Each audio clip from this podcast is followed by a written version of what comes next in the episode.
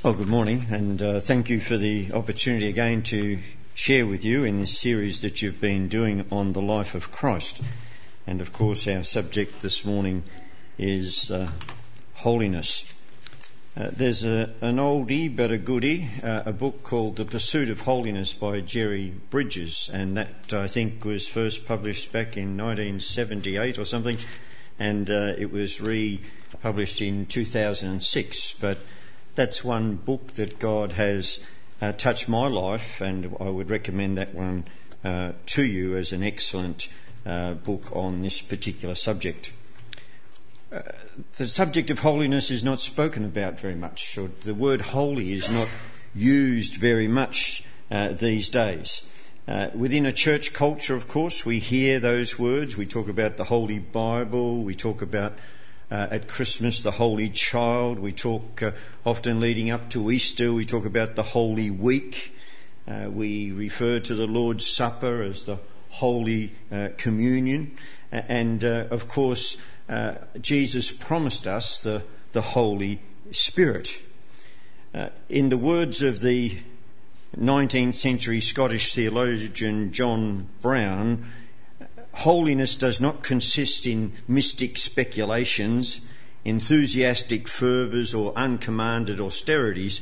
It consists in thinking as God thinks and willing as God wills.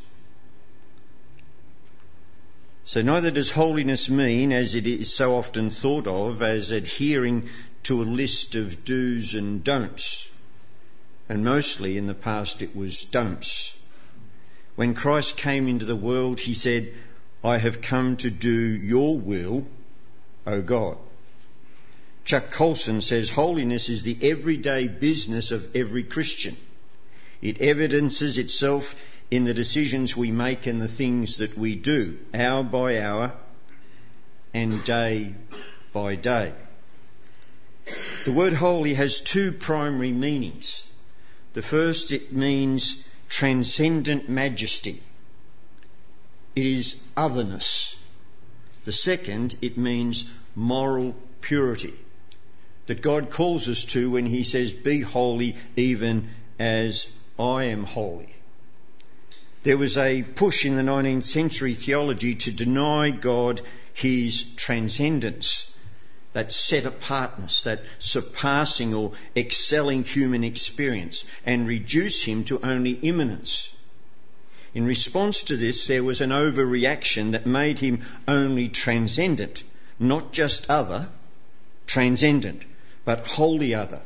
This meant that from a zeal to protect his majesty, but in the process, God was rendered unknowable because of that otherness, and we'll come back to that in a few moments. Peter in 1 Peter 1:15 to 16 says, "But as he who called you is holy, you also be holy in all your conduct, conduct since it is written, you shall be holy, for I am holy." God is holy, so the command for us is to also be holy. No, None of us are perfect or holy, but we are perfectly forgiven and made the very righteousness of Christ.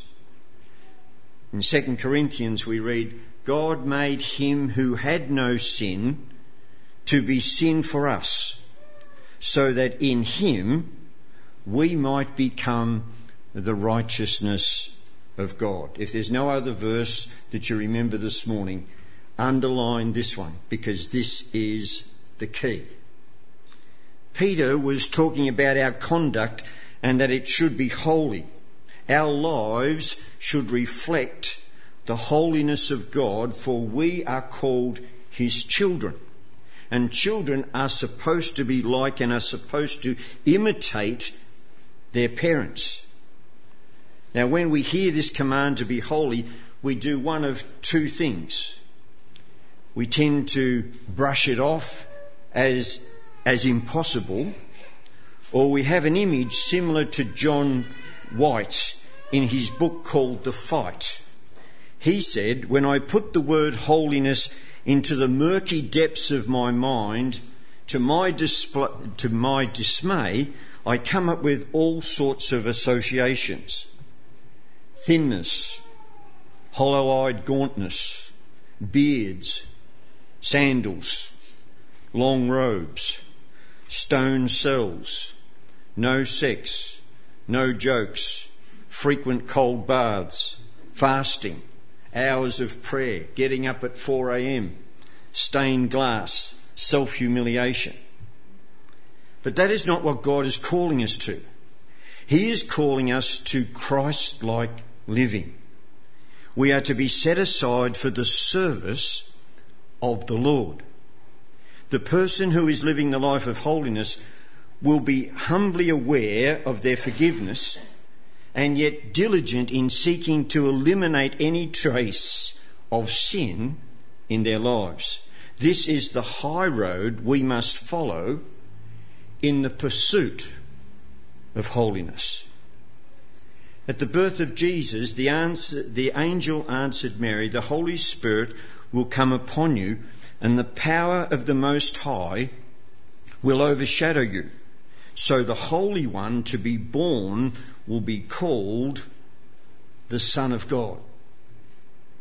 In John 6:69 we read, "And we believe and are sure that thou art that Christ, the Son of the living God." God placed his stamp on his child that he was holy and that he was the Son of the living God.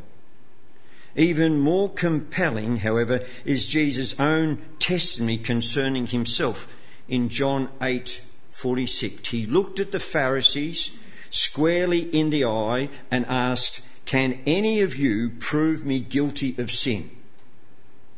As someone has observed, it was not their failure to answer his question that is so significant, but the fact that he dared ask it. Here was Jesus in direct confrontation with people who hated him. He had just told them that they were of their father, the devil, and that they wanted to carry out his desires. And he asked this question. Surely, if any of those people had any reason to point out to him some careless act or, of his or some flaw in his character, that was the opportunity that he gave them. But the holiness of Jesus was more than simply the the absence of actual sin. It was also his perfect conformity to the will of his Father. He stated that he came down from heaven not to do his own will, but to do the will of him who sent him. On another occasion, he said, My food is to do the will of him who sent me. Perhaps his highest testimony to his positive holiness was his statement, I always do what pleases him. Holiness has to do with more than mere acts. Our motives must also be holy. That is, arising from a desire to do something simply because it is the will of God. Our thoughts should be holy since they are known to God even before they are formed in our minds. Jesus Christ perfectly met these standards and he did it for you and he did it for me. If someone called you holy, would you consider that a compliment or not? It would probably depend on two things. First, it would depend on whether or not another word was attached to the word holy, such as holier than thou or a holy Joe. In these cases, the term would be considered derisive. It would be a negative connotation. And secondly, it would depend on the person's definition of holiness. You know, in the mind of many, holy means narrow minded.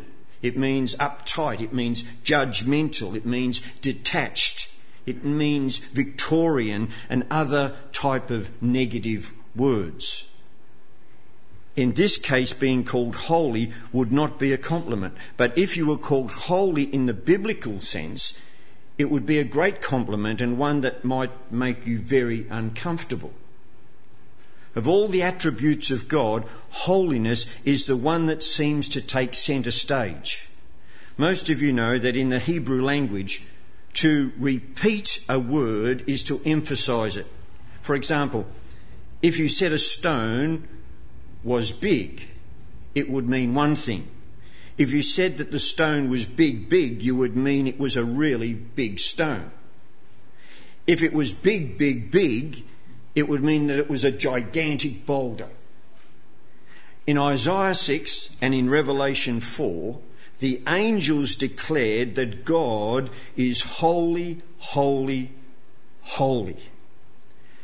This is the only attribute of God that is emphasized in this way. God is never called love, love, love, or mercy, mercy, mercy. Therefore, if we want to know God, we must understand the whole idea of God's holiness. And to do that, we look at a case study on holiness. We'll look at this case study from Isaiah chapter 6. We'll see God's greatness, we'll see his goodness and man's unworthiness, and we'll see God's provision. The best way to understand holiness is to look at this case study in Isaiah chapter 6.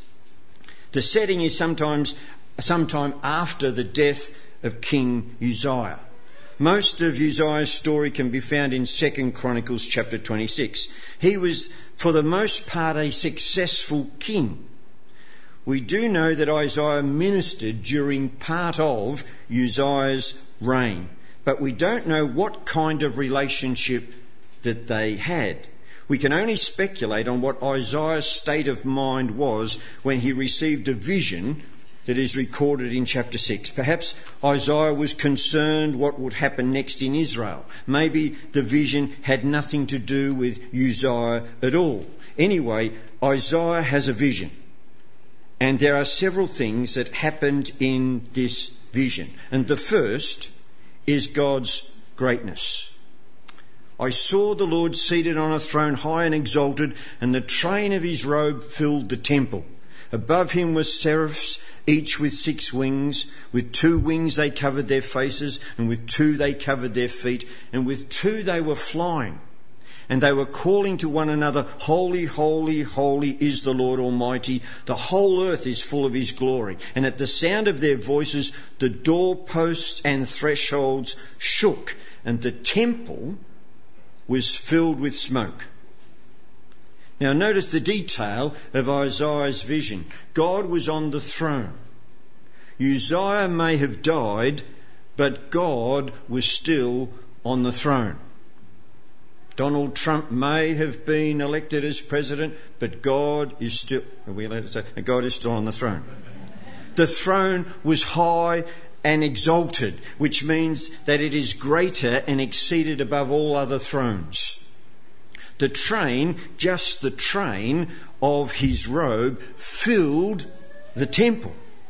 I don't know why it is, but when a bride walks down an aisle, her dress often has a long train.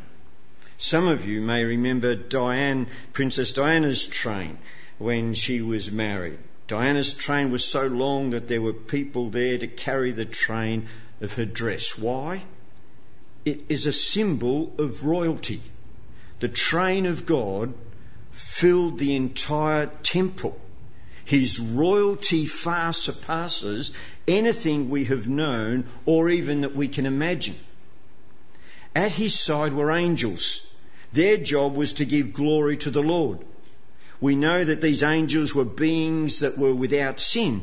They were pure, yet with their six wings, they covered their face and their feet the symbols of their creatureliness are covered in the presence of the magnificent God.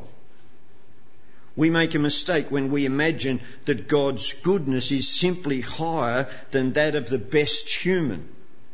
It is in a class all of its own. Even the best people are flawed people. God's purity makes the sinless angels blush and seek cover.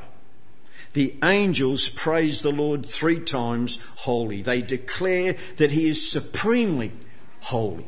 The shaking of the doorposts simply adds to the sense of awesomeness and power.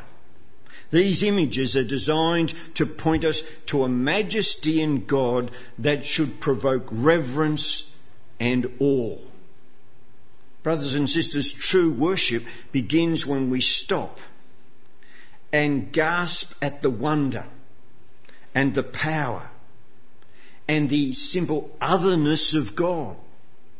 Worship begins when we catch a glimpse of His holiness.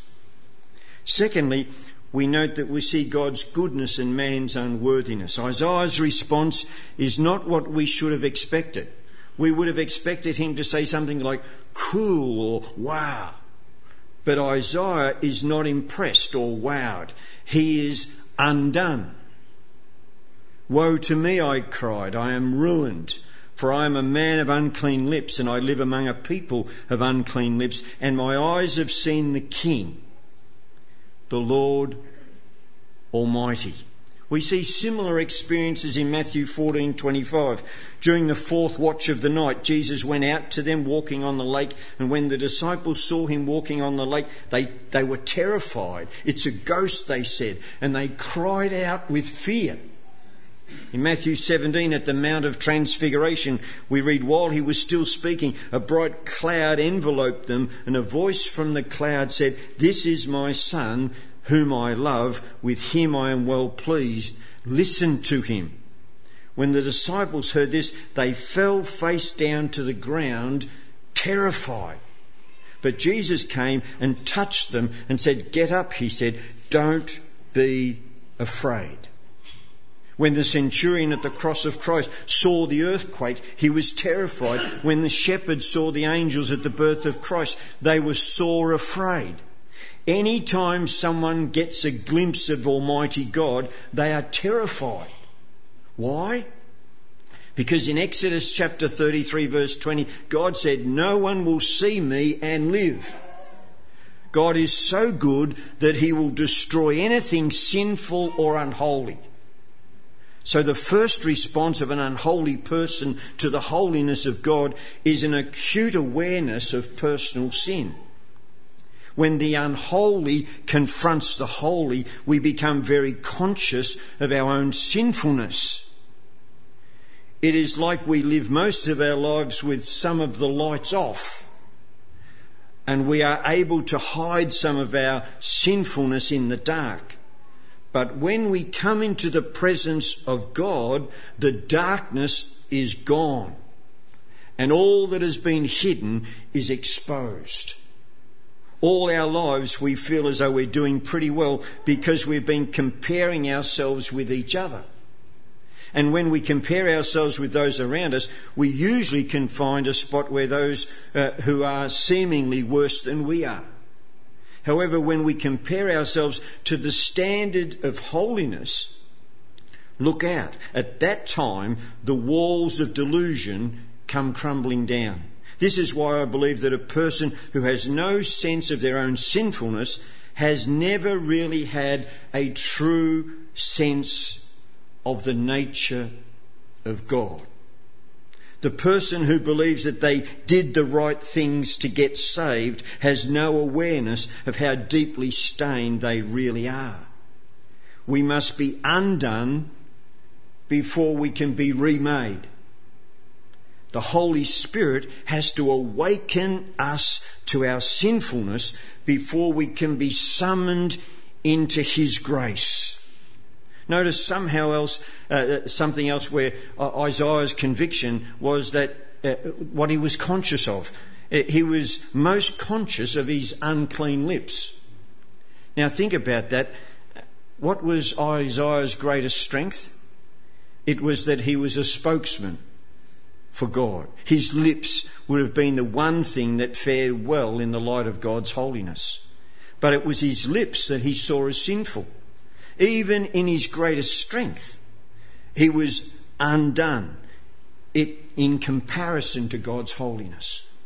I hear people say at times, look, God can never save me. I've done too many bad things in my life.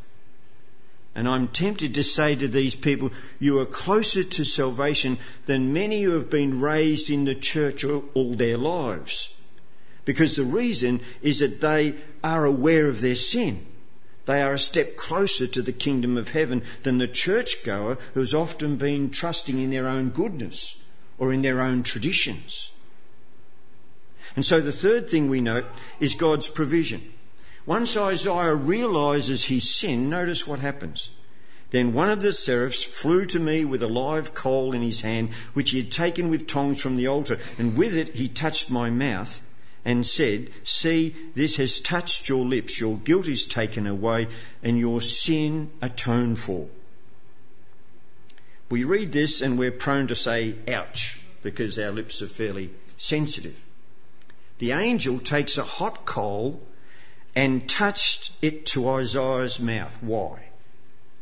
He cauterizes the sin. Perhaps you have seen the doctor and had something cauterized. Cauterization is the process of sealing a wound or destroying abnormal or infected tissue with a heated instrument.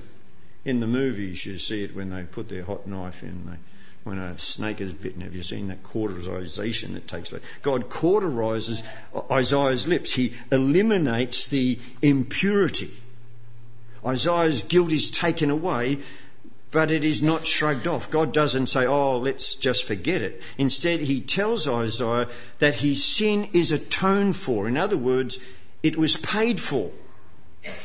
Now, how is this possible?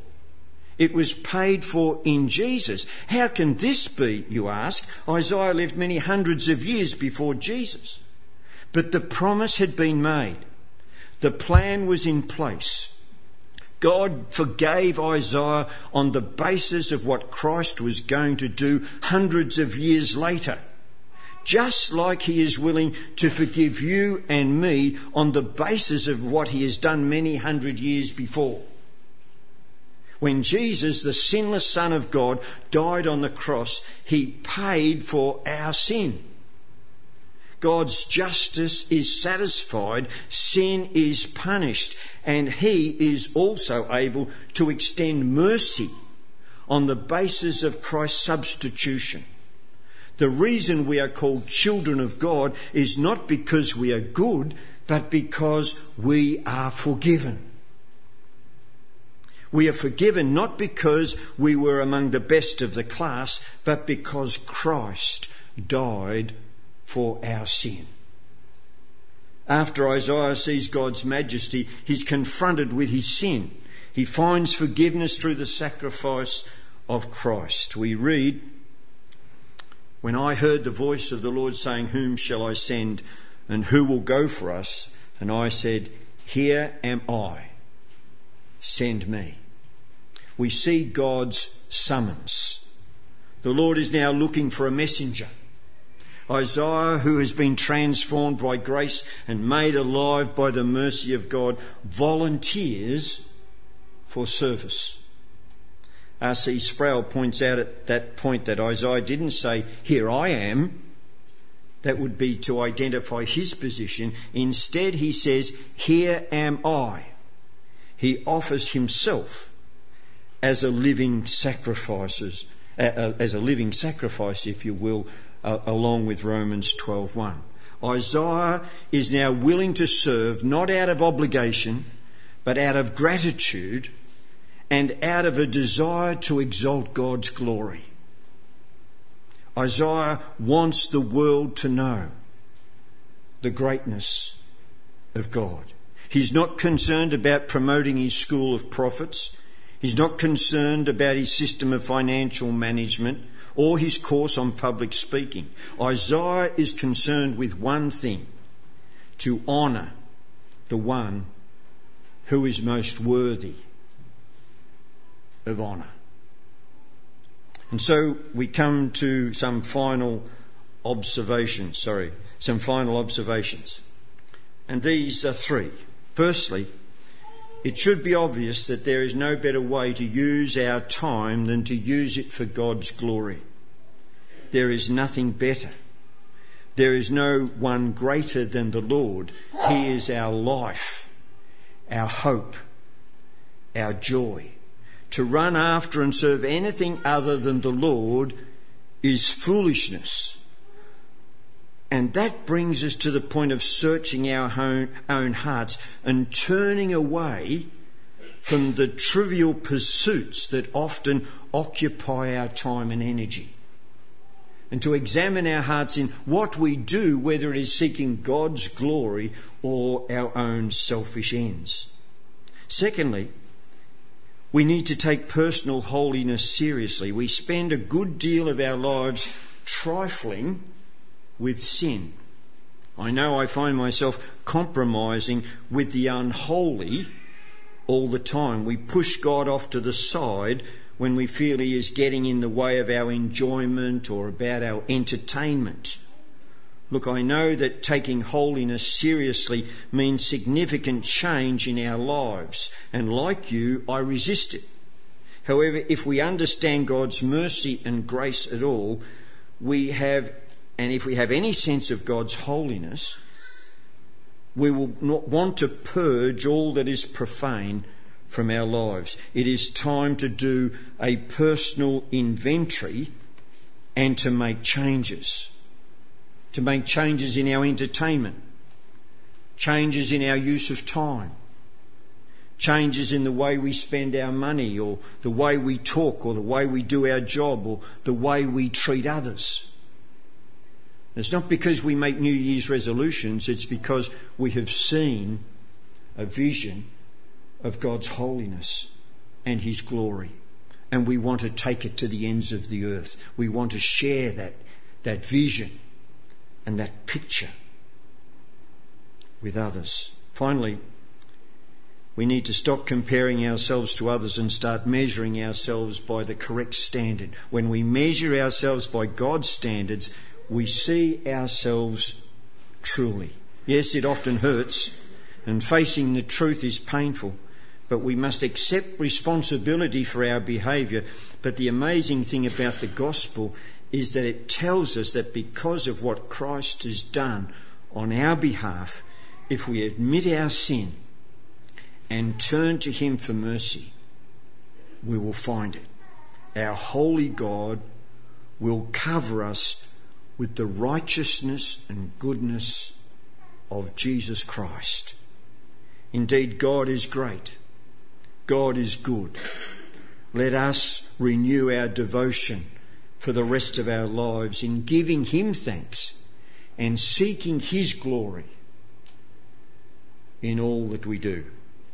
I've given you on the outline of what we've shared a few statements about holiness from from scholars over the years. I trust that you'll reflect upon those, and in your reflection upon the holiness of God, you'll be overwhelmed with His glory. Let's bow together in prayer. Let us pray. Father, as we've come under your word this morning, you have convicted us about our own unholiness and our unworthiness. We do not claim, Father, uh, to be worthy of your great love and of the sacrifice of the Lord Jesus Christ. We thank you, Father, that we have been confronted afresh, that he who had no sin has been made sin for us, that we may become the righteousness of God. Father, help us to apply that to our lives so that we can walk with confidence in the week ahead. Father, that we can walk uh, free of guilt, we can walk with a passion for life to be able to share the glory of God with others and to share the wonder of His love and of His mercy and His forgiveness. May God Himself, the God of peace, sanctify you through and through. May your whole spirit, soul, and body be kept blameless at the coming of our Lord Jesus Christ. For the one who calls you is faithful, and he will do it. And the people said, Amen. Amen. God bless you.